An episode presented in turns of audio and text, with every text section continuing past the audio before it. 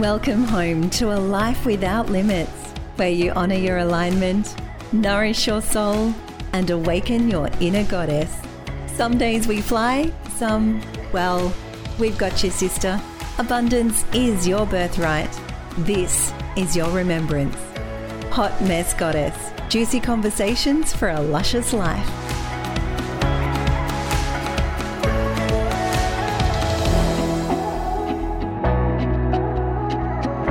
Welcome to the podcast, Mona. I'm so thrilled to have you back. And that might sound strange because this is the first podcast that will air with you, but we actually recorded one probably two months ago now. And I was editing it to put out last week, and I realized we needed to redo it because circumstances had changed for you. So here we are starting fresh. Yes, yes. Thank you for having me back. I'm honored to be here and to share. Yeah, I sat at my altar this morning and thanked Spirit for actually bringing you to me to share your story. I'm just so incredibly grateful. Yeah, sometimes, you know, I, I think that, you know, the story of a trauma and drama that I get sick of it and people get sick of it. Yet I've been told by many people that if I could go through some pretty dramatic stuff and come out the other end, then they possibly could too. So here we go. Yeah. For me, oh, I was uh, showing real estate 29 years ago to someone that I didn't know in a secluded location, and things went really not in my greatest favor. At least that's what I have thought up till recently. And uh, today I've have, have a different stance that um, all these things happen for a reason and for a purpose, and and it's not for me to understand that reason. So my greatest tribulation is actually my my greatest gift. The gift of my voice of going from the victim mentality which i was not aware but you know we really do draw it to ourselves. I didn't want to think that when i was younger you know fitting in with the jock crowd and this and that crowd you know i kind of ran with the wolves with the mutts with the, the not perfect people because i'm a freak I guess we're all really different. So because I didn't fit into a box, I didn't want to fit into a box. My favorite kind of people. So anyway, you know, back back to my story, I was showing some real estate, a house out in the country. I was actually beaten up, punched, tied up, uh, raped, sexually assaulted, all while I was tied up. Um, and then I thought he was going to leave me at the property.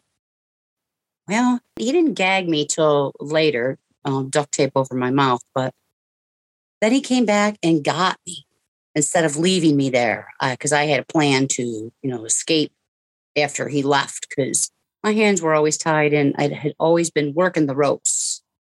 Had some pretty severe rope burns, yet um, didn't work out that way. Because you could hear the cars, couldn't you? I remember from last time. I could hear spoke. his car. He he started my car, put it in the garage, and then his car started. And I'm like, oh, he's leaving. And I'm like, oh, he's not leaving. And then he came back upstairs and got me where he'd had my hands and feet tied to each other's, to, tied to a bed, so I couldn't get away. And um, threw me down the stairs, picked me up off the floor, which, you know, the, the, the fall could have killed me, but it wasn't my day to leave this world. And stuffed me in the trunk of his car. And a couple minutes later, drove away. And we drove for what you know seemed like an eternity but you know based on where i did escape obviously i'm here i did escape seemed like forever. And you know i picked at the lock and i'll just stop for a second just because initially there's like a protocol isn't there in real estate where you always have someone with you? Like what actually happened? Circumstances just seemed to happen that day yeah, they did. And, you know, actually back in, in 1992, we did have protocols like that. There had been another kidnapping and a shooting other people that I know really close to my family. And so, yeah, we did have protocols like that. And I had a, a, a female partner that we went on all of our real estate things together, unless we absolutely knew the people and their families, you know, repeat business. Any new customer we always did. Well, she had a death in the family. So she left abruptly. And my significant other said that they would go with me. And they ended up working and they came home and they didn't want to get up and leave with me and go to the appointment. So I went myself. You know, years later, I, I really think that, oh, they've uh they've suffered a lot through these 29 years because every time I do a TV interview or go public about it or it's in the paper or whatever, they have this guilt. Yeah, there's protocols for these things and and people do still go alone. Honestly, with COVID, the whole real estate industry has changed quite a bit. You know, they're doing virtual showings until they've been pre-qualified and they're like ready to sign. They don't even go into the houses anymore. Yeah. What year did you say it was? 1992, 29 years ago. So there were no mobile phones. No. Well, the first ones came out as suitcases. I had got one like the next year later, I think. Yeah, they were pretty bulky. yeah, it was bigger than my purse for sure. For sure. Oh, yeah. It was the first year that they used DNA. So I was pretty fortunate for that. Yeah. So back to that day, you know, I'm here driving in the trunk of the car and my hands are tied, my feet are tied, duct tape on my mouth. And I was only half dressed from the waist up because, you know, he'd taken my clothes off and didn't have time to put them back on. So it, it, seemed like a long time, but it wasn't apparently all that long, you know, probably 15 miles based on how far we drove to where I got out. But I picked the latch on the trunk and um, when it popped open, I was just so, so excited that I knew where I was. I wasn't in a remote back road. He was on a main road, which was like, why would he have ever done that? Of course, he didn't know who he had in the trunk because it, it my number wasn't up. And, uh, you know, for years I have felt that I was the one, he picked me because I was the right. And since then, we have found out that uh, in 1992, I thought there was 25 women. Two years ago, we found out there's approximately 100 women and oh now they God. wouldn't come forward and they wouldn't talk about it that, that he actually raped. And most of them were people who knew him, friends of the family, neighbors. And, you know, back and that started like in 1980. Mine happened in 92. Well, this other one girl did come out and go public with me. That hers happened in 1980. And then there was no DNA, there was no supports in the courts. And um, yeah, I did get support in the court system. I had a, a, a dynamite oh sexual assault. She really worked with children. I mean, I was young then, but she she she really worked with children with really bizarre cases, which this did turn out to be quite a bizarre case based on you know his history. But um, yeah. So what happened when you picked that lock? You must have seen daylight and just. I, I guess did. it all happened I, so when, fast. When the trunk was opening, obviously I had my hands and feet free because I did that quite quick. And, you know, I got really bad rope burns, but I, I knew I waited to someone to find me. When he opened a trunk, it was not going to be an ideal opportunity for me.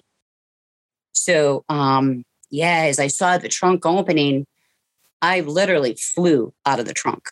I mean, I mean, I was flying on air. Today they've changed that area and it's 45, but it was 55 mile an hour at that time. And it was just before coming into a speed limit. So was going about 45, 50 maybe when when I jumped out of the trunk. Wow. And um remember hitting the blacktop running. I was flying. I, I there was a um, recyclable laundry facility back in the day there in that location. And what I remembered seeing, I called it my rainbow to freedom, the recyclable laundry jugs, yellow, blue, red. And knowing where I was, I had so much adrenaline. I just, I flew out of the trunk through the air because I really didn't care at that point, you know, what would happen with the blacktop or how scuffed up I might be. It had to be better than what what else could possibly happen or what already had happened. And uh, I ran right down the middle of the road. No cars were coming. It was Father's Day. Get this, it was Sunday, Father's Day. And this guy was a father. I didn't know that. Well, I did know that at the time because he talked about his family. He talked about a log home and he didn't disguise himself in, in any way. So when I did escape, I uh, there was a mobile home park there about I don't know a couple hundred feet down the road, it's all built up today, but you know, 29 years ago it was not. And um, I didn't go to the first row of of homes because he his car was quite a ways away at that time, and he was still running after me. So I went a row behind so he wouldn't know which house I went into. And I knocked and ran right in. And uh, I, as I said, it was Father's Day, and um, a, a, a family had finished eating, and they were all sitting around. And I uh, said, I need to use your phone. I need to report an accident. And, you know, I was half dressed. I didn't have any clothes on from the waist down. And they could see that, you know, I was looking in pretty bad shape. So, uh, yeah, they couldn't even, um, because I had escaped and it was Father's Day, there was um, very little police enforcement available. So there was not even anybody to come take my statement, to do anything. My um, friends in real estate had to take me to the police station because no one could even come and take a report. So the police didn't even come and get you? No, no, they they there wasn't enough on. It was you know a five o'clock on a Sunday afternoon. They were really low staffed. So my friends took me to the police station, and I didn't want to. And and that's where I understand today why why people don't want to come forward. I didn't want to come forward, you know. And this was somebody I did not know, and it turned out you know really violent. And I only wanted to press assault and kidnapping charges. I didn't want anyone to know about the rape and the sodomy and the sexual assault and all the things that happened. Yet I knew I had to tell the truth and I couldn't leave anything out. So in my police report, you know, I told them anything. And I, did, I suppose I probably didn't really cooperate that well with the police uniform officers. I don't know. We're country here, you know. We're we're we're not hillbillies, but we're not far from it. Okay. So um, when the uniform officer came in he called me by my first name, Ramona, which, you know, nobody calls me by that except the principal and my father when I was in trouble. So, yeah. Because, you know, he was going to kill you. And I'm like, yeah, there is no doubt in my mind he was going to kill me. He says that if I only press assault and kidnapping charges, that he will be out, he'll probably get seven years and be out in three or four years. Can I live with that? And I said, no, I, I can't live with that. And he says, then then we we need to go to the hospital to yeah to get the DNA to do the rape trauma kit thing. So I said yes, all right, and and now get this, I hadn't cried at all, right? I was like, I said it. So this has probably been about we're about three hours in now from the time that it happened to I escaped to the police station to the investigator. So I hadn't cried and I said, okay, I'd made my statement. So we're riding in his car into the trauma center in the city where, you know, they would do that stuff. And um, I asked if I could cry. I asked, asked him, you know, I didn't know this guy. And I asked him if I could cry. So I cried on the way because it, it was like so bizarre that I like separated from what happened. I was looking down at that poor girl, and that poor girl was me. And, you know, then, oh, then, you know, my family and significant other, they brought me in some clothes because I, I only let my family know that there was an accident. They thought it was a car accident. Okay. They thought I had a fender bender. Then, when my uh, brother and my significant other got the phone call that I needed some clothes, that's when they put some together. She needs some clothes. Why would she need some clothes? Because uh, I was still now I was still wearing that lady's robe, you know, because I didn't have any clothes. You know, of course, 30 years ago, they didn't have clothes for you when you got to the hospitals and stuff. So, um, you know, they do that. And, you know, that was, gosh, that was is um violating is being raped, you know, you know, combing your pubic hair and, you know, being traumatized all over. It's not quite like going to the gynecologist for sure. Yeah. And um I had already done a vehicle thing that day, pretty good description of the vehicle they put out. And, you know, so now it's the middle of the night A couple hours later, I go to the police station and do a com- police composite. And, you know, within that night, even before it aired, just from the description of the vehicle and his physical description that I had given, um, they had like a, a, hundred tips, anonymous tips, and um, his wife was also one of them who called. Wow! And uh, it was two days later they found the car in his backyard. All the windows were broken out of it. All the windows were smashed out of it. All the lights were broken. Um, the trunk where I had been was all filled with dirt and stones, trying to, you know, to cover up any evidence that might be there. Only he didn't know that when I was in that trunk, all these things were going through my mind. And I, I live in, in Buffalo, New York, and our football team, our pro football team, it was the fourth year in the row that they went to the Super Bowl. Now, no team has gone four years in a row. They didn't win, but they went four years in a row. It's still a record. So, you know, I had this team watch on, and, you know, where I worked at the time was that we uh, all dressed up and, you know, where the overlap ship, you would spend 15 to 30 minutes parading around all dressed up and, you know, whatever. So everyone knew I had this watch and I hid the watch in the trunk of the wow. car. Well, by him putting all the rocks and stuff in there, you know, the officer's like, man, we'll never find that. And I described it. It was like a, a barbell weight, but actually what it was was a, a rotor for a brake. And it was a soft metal. So when I put my watch under it, he picked it up and took it out and threw it on the ground out by the shed where he took all the tires off of the t- truck. So the based on the tips that they got when they went to his house, the car matched, his description totally matched. And he saw on the ground because he's thinking, oh no, we'll never get anything out of that trunk. It was full of dirt and stone and rocks. And he's seen the item that I had described, not believing it. He flipped it over and my watch was embedded in the back of it. Wow. So, you know, and that was before the DNA. I mean, they had the DNA, but they hadn't had results of it yet. So they knew they had the right guy. And then with the DNA, you know, was pretty much, you know, a definite positive. So, um, yeah. Hmm. Yeah, so um he got arrested and then um they were getting ready to go to trial. And just days before the trial started, uh, he pled guilty to all the charges, everyone across the board. And you know, people asked, "Well, why didn't he, they charge him with attempted murder?" And they said, "Well, that honestly, the charges that they had served a longer term than attempted murder, oh, and kidding. it was questionable to prove the attempted murder, as if the throw down the stairs wasn't enough." Um, so he pleads guilty. Then they goes to sentencing. And in 1992, I think I just said it was the first time they used DNA. It was also the first time that they let the media crew, the TV crew in a courtroom.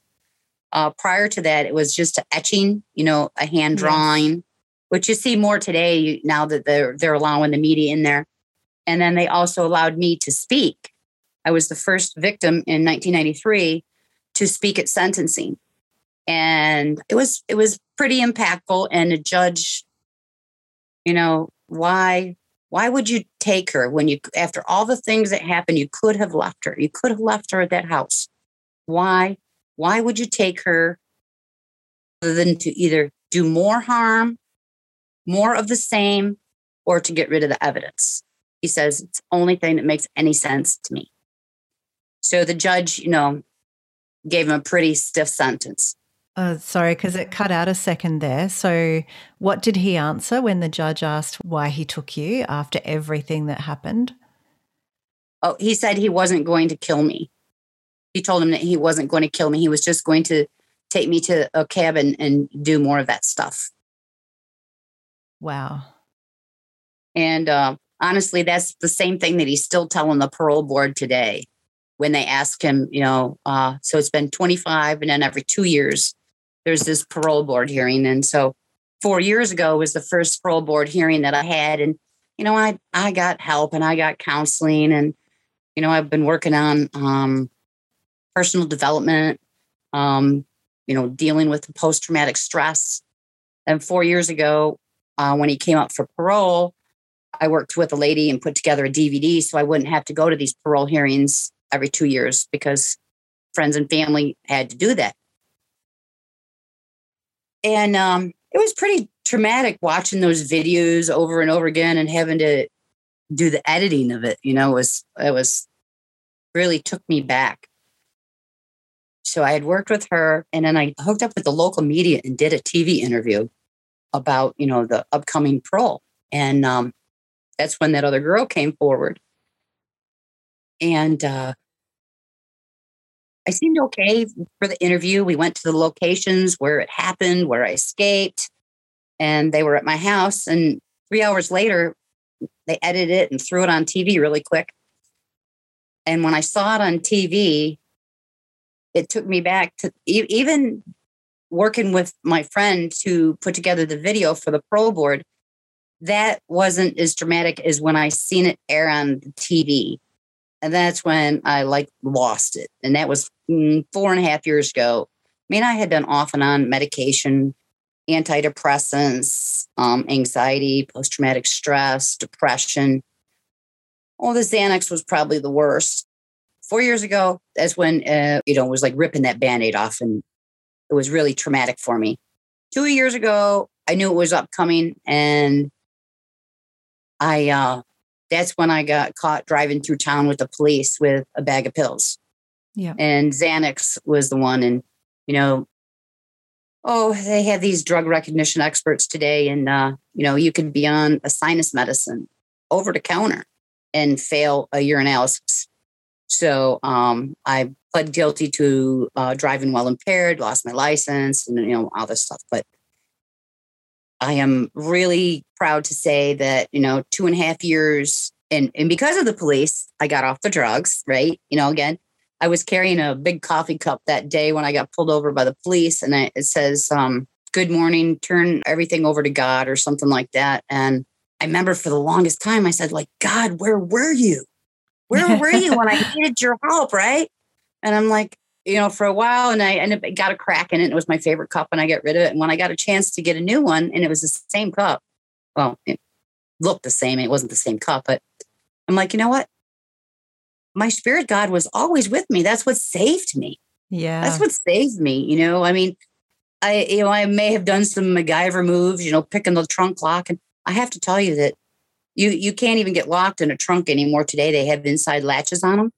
In in 1992, they did not. So you know, that's one of vehicle improvement they have made. Yeah. And there's been a lot of stuff that, you know, that was a very significant year, and you were played an incredibly significant role in the changes that have occurred since then. Like you just so happened to be the first for the DNA testing and the first woman to be allowed to speak in court. And that is because you were chosen for that. You were such a strong woman who was able to, whereas no one else came forward. Yeah. Yeah.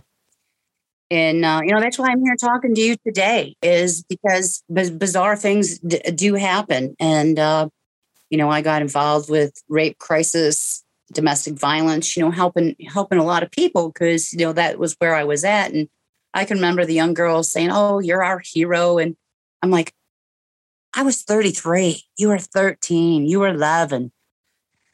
And um, yeah, I did that for quite some time. And then I was like, you know, I just had to to separate myself from from that, that uh, I just couldn't do that anymore. That would have been adding to your PTSD, really. Like, yes, yes. Well, my my first counselor, psychologist that I had, again, she, when she'd heard about it, and then when she I became her client, she was just ecstatic that I was her hero, and you know we just just hit it off like really well. And um, she had me because of my strong personality. Myself and another girl, we went to a couple counties away, you know, hundred miles away, to a court proceeding. Well, it wasn't really a court proceeding. There was six guys, six men, young young guys, who were going to be released into the public for sex crimes. And most of them were sex crimes against children. So they let the two of us at one end of the room, and there was these six guys at the other end, and now there was two guys on each of them. So I can't I can't even believe how there could have been so many officers there, but there were. So you know they let us talk at them, vent, you know that you know we blame them for what happened. They weren't the one but it was somebody just like them. And when we get emotional the other one would stand up and let them have it. And the reason i'm telling you this is one of the guys they thought he was going to get up. And like four guys just you know two well only two guys went on him because there's two on each guy. But he fell to his knees sobbing that he couldn't believe that he had sexually assaulted a child that this was the first time that he was aware of what had happened to him, that he had blocked it out. And not that he was making an excuse, that it, this was really authentic, that he couldn't believe that he could be hurting another as he had been hurt. So from that, you know, I had always known that my attacker must have been through some really bizarre shit yeah. when he was young and his family. And at the sentencing, we found out that there was sexual abuse, physical abuse, sexual dysfunction in the family. So, you know, today I find out, you know, that that's how some people express love. You know, uh, I don't know how many of my friends were actually forced to have sex with their fathers. Religious, born again Christians, pastors, and it's you know their sisters had kids with their father and their mother raised them and i'm thinking that, that so, so much of it goes on. It does. Yes and um no one no one has anyone to talk to or tell and you know i got i got help. And that's another of the reasons why I, I have to tell the story is that there's healing for everyone you know as i healed and, and it's a constant thing you know you just don't it isn't just gone overnight no this has been 29 years for you.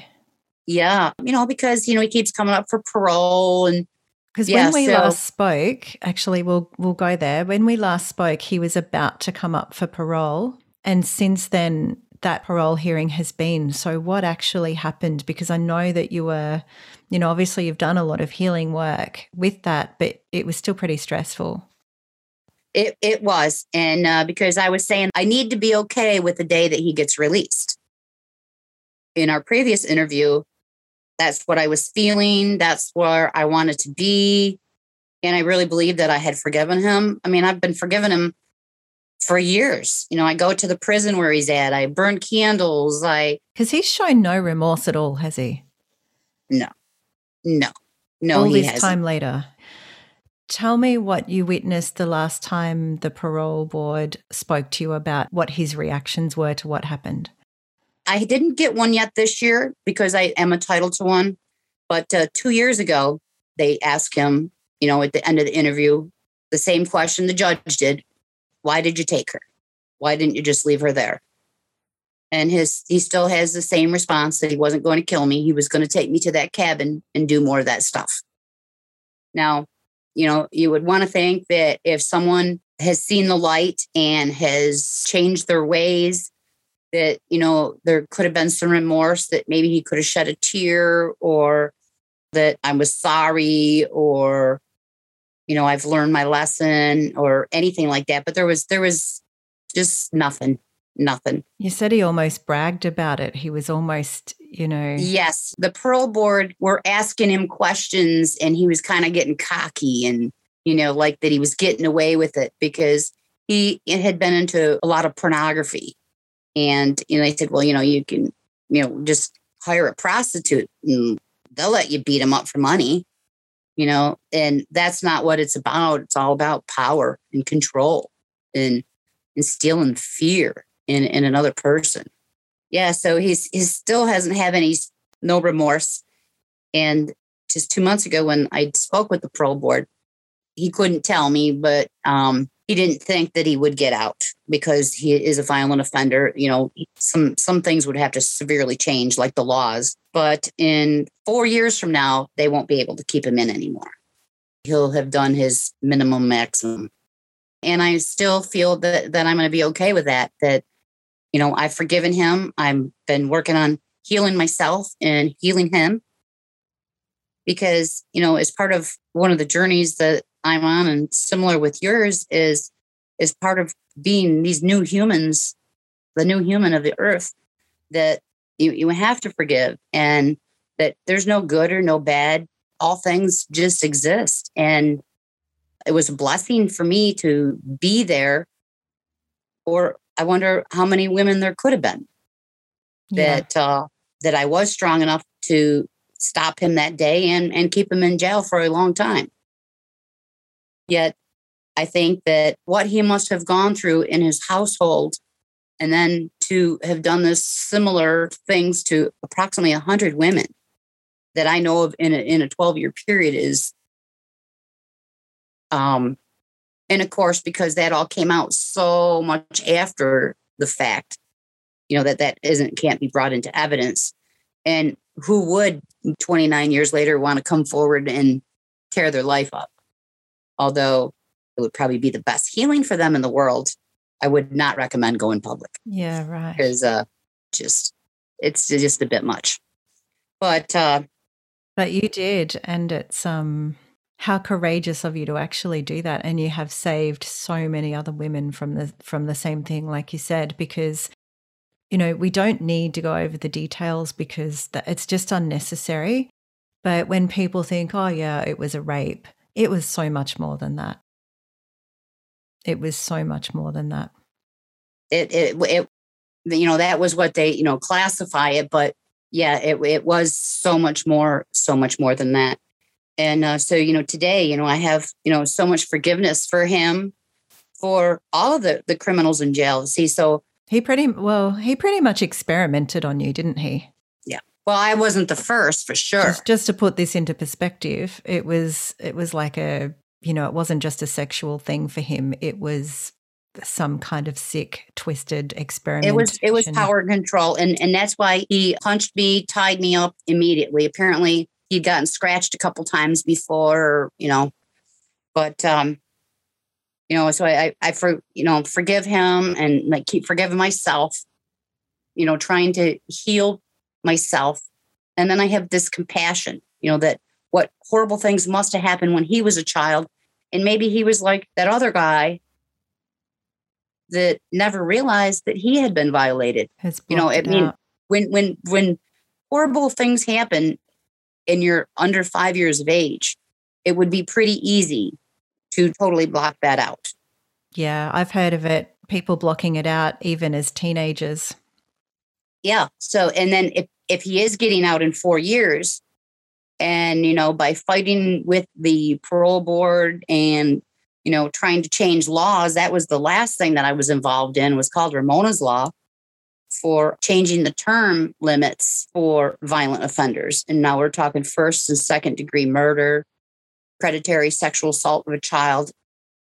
Actually, this was all just last year that this Ramona's law came out and that they wanted to change it from a two years to five years because I met um, two families who lost their children when they were children to another child that was a murderer. Okay, so they've been going to these parole board things. And one has been nine times and one has been 10 times. I actually I want to think they're 10 and 11 now. Every two years, they have to go to the parole board. And I didn't need it so much for myself, but when they asked me, could they put my name on it because I was outspoken and it could be so helpful for so many people in these families. And, you know, and, and where I live, the politics have really, really changed. You know, there's there's not even someone gets arrested for rape today, they get released in a couple hours. They get bail. There's no jail time. There, there, you know, ever since the COVID started, there is no jail time. Mm. And so that's why I've been working to heal, heal him, forgive him, heal him. I have compassion. And because you mentioned forgiveness for yourself, and a lot of people won't understand that, but that is such a big part of any trauma that we experience. There's an element of self blame. And I don't know why, as humans, we do that. But well, me, I mm. shouldn't have gone by myself. Yeah. Two, you know, I had a partner, couldn't go. I had someone who was going to go with me. They didn't go. I shouldn't have gone. Right. You know, when you always say, well, how you were dressed, this and that. Well, you know, no is no. And it's, you know, it always has been Yet, you know, I have this humility that if he is going to be released in, in four years, it could be two, but for sure four years, I have to be okay with the day that they let him out. You know, so I've I've had a pistol and a pistol permit for a long time, and you know, I used to have to shoot it all the time, and I I don't want to feel that I I have to have it to be protected and to be safe.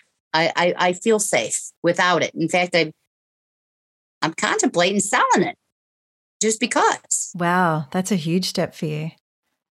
Yeah, because for a long time I couldn't live without it. You know, I just lived in fear for, for a long time. And um yeah, I say that? Yeah, the unconditional love. You know, if I have unconditional love for him, and, and, and not that I want to be his friend or anything like that, because I don't.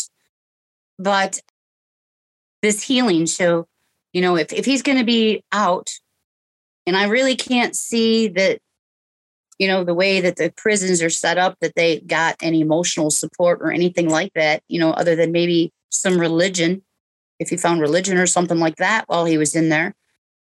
By healing my wounds and healing his wounds and healing these families, instead of going and fighting the system to change laws, which if they're letting the criminals out, if they're 45 years old and they've done 15 years, it doesn't matter if they got like three first degree murders, they want to let them out, called elder law to reduce prison population. Well, if we're going to keep reducing the prison population and letting these monstrous people out, who's going to heal them? So that's what that's my mission. I got to yeah. heal them and and these families. And for those listening that really struggle with this, you know, because it can sound crazy to some people, but you obviously know about Ho'oponopono. And yes, I do. I love the Ho'oponopono prayer. And you know, prayer. the effect that that actually had in prisons at the time when well that's that's the whole where i got the whole idea from yeah. was that between the Ho'oponopono prayer and music, whether sound healing, I really believe that so much healing could happen for the collective. You know, and we're not, and then we're not just talking people who are violent criminals. We're, we're talking about the survivors, the, the people that are struggling. That that there's this healing is for everyone, and and most people just feel that they're stuck in their own mire of shit. Yeah. Because our programming that we've picked up along the way. You know, I don't know how many times my friends would say, Oh, let it go, let it go, or, you know, push it down, you know, push it down. Well, you, you, you got to get it out. You got to cry, let it go, you know, get a good cry. And then, you know, like I just rip off another sheet of toilet paper, you know, rip it off another one, you know, until it's gone. And it's like, yeah, because it's taken you 29 years of doing, well, actually, a lot of that was just repressing it with drugs and alcohol. But once you started that healing process, you know, that hasn't been an easy task. It's, it never is. But wow, how worth it has been because that has seen you go from the hatred and the fighting the system and to, you know, the the push and the fight, which just opposite energy. It just what we give out, we receive back. So you were having that resistance back. As more you were pushing, the more you were getting that resistance back. And sometimes, yes, fighting creates change, but you've seen a much bigger change from actually healing and stopping the fight within yourself and externally. Yeah, not throwing gas incredible. on anybody else's fire. Yeah. Yeah, I'm not throwing gas on their fire. And it's pretty hard for a lot of people to comprehend, but it's incredibly powerful. Yes, thank you, Sally. Like I have seen just in the short time that we've known each other, I have seen the changes. And that's why I wanted to do another conversation with you. Because even from a month ago, nine months, it was, has it been nine months right after Unify, right? Um, yeah, that's, that's probably when we met. Yeah. Yeah. Yeah, that, and I have to tell you about that create community. That that was just something else. Unify was so beautiful that I signed up for a six month in the create community because I already received that value out of one month in Unify. I think that's all we were in Unify. It was, yeah, Unify, for those that don't know, with Jared Grantham and Abigail Bremer, and they had so many guests, Marcy Locke, Adam Rower, and a bunch of others. And yeah, I won the trip to embodiment in Bali through that. And I was actually hoping I'd win the Create membership. I remember being so disappointed when I didn't win the Create membership. And then I got announced as the grand final winner. And it's like, oh my goodness, I was completely blown away. But I joined Create anyway, even though I didn't think I could afford to. It was just somewhere I had to be. And that's where I got to experience you and more of your story. And I just knew one day I had to talk to you. But even since we spoke a month ago, the changes that I've witnessed in your energy just speaking with you has been quite profound. Like you've been doing the deep work and it's such a privilege actually to speak to you again and, and really witness you in that. Thanks, Sally. It, it was really been great, you know, getting off the pills and the alcohol and the marijuana. And, uh, you know, I had uh, Zahara Zimmering read my chart. And, in, you know, if you, a lot of people might not know about your karma, but your karma is your past life, you know, before yeah. you come into this life. And she said in my chart that, you know, I was in a martial environment that was very violent. Oh, I was on that, that I wasn't allowed, and that I was not allowed a voice. So that my attacker is possibly reincarnated from my past life, also. Not for sure, but could be.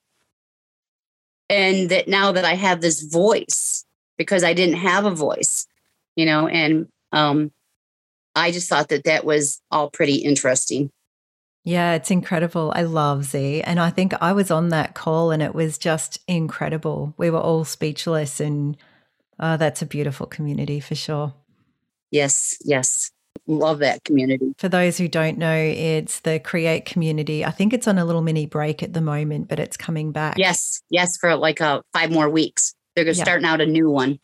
They're going to do a little tweak in it and a little more hands on. Some um, upgrades. Um, I, I love that community. And it, it was all started because of COVID, you know, that we got on these Zoom calls with this, a family of people who want to make changes in the world for the positive. And that's where, when I first shared my story in the group, I was still in the fighting mode. And then it was like, what is that old saying that you can attract more bees with honey than you can with vinegar? Yeah. That I was going about it all wrong, but I was going about it the only way that I knew how at the yeah. time. So, yeah. But that voice has served you in the meantime. That voice has really served you and saved so many other women. And now what you're doing in this next phase is is just going to be profound. Whew, yeah. You've got a lot it of work is. still to do for this world. Yeah, well, there's a lot of healing to go on in this world and but that's the the reason that I said it that I was considering giving up not considering i'm it's like a almost a done thing is that when he, he does get out of prison that i still feel safe because he couldn't take my life before. Even if he does take my physical body he can't touch my spirit. Yeah. Because that lives forever. So i'm okay. It was uh just in the last day or so I want to think it was a Marcy Locke, something I was listening to about that, you know, you could even be captured and held for a period of time and you could still be in your glory because they cannot take your spirit. Yeah. It's all right here. Yeah. Absolutely. Yeah. That look, mm. honestly, mm. thank you so, so much. What a beautiful note to end on. I'm so honored and just so grateful that you have, yeah, given us the time to share your voice again today because part of me thinks oh my god you must be so sick of going over your story. You know you've you've gone through the details from the first day with the police and then over and over again and everybody wants to know the juicy details of it all. But what you have been through and the way you have shared your story and the way that sharing has evolved over time has been just yeah I, I just really commend you for that. Well thank you sally.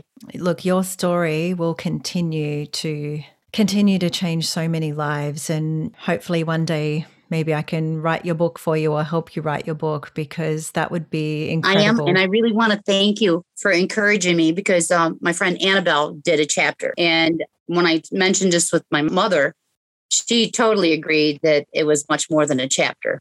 Way more. Yeah way more. So that's right. Um, when we spoke, you were considering putting a chapter in a book, and I said to you, absolutely not. Yours is a full book. Yeah. Yeah. I do remember that now. It doesn't matter, you know, who you get to do it. So don't ever think that I would ever pressure you to come to me. But I, I believe that you need to write it. And one of the things a lot of people don't think they're a good enough writer to write their story. And so, the one tip that I would give you, as well as anyone else considering it, is there's such amazing technology now that you can speak your story. And there's little programs, otter.ai is one of the best ones And that actually transcribes your spoken word into written word. And then it's so much easier to kind of tweak rather than to write from scratch. Because putting a pen to paper can be really hard for some people. You know, it comes naturally to me, but even writing my own story was incredibly difficult. And I'm a writer.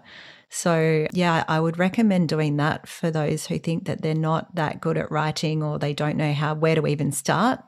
Just start recording and getting it transcribed and then you can rearrange it and you can edit it and right and get a copyright together. editor yeah, well, true. Yeah. And you can piece it together in different sections and play with it. And, you know, you might end up what you thought was going to be your first chapter could be your 20th chapter, but you can play with it a lot more from there. Mm-hmm. So I would definitely recommend voicing it for you as a hey, starting really point. Help.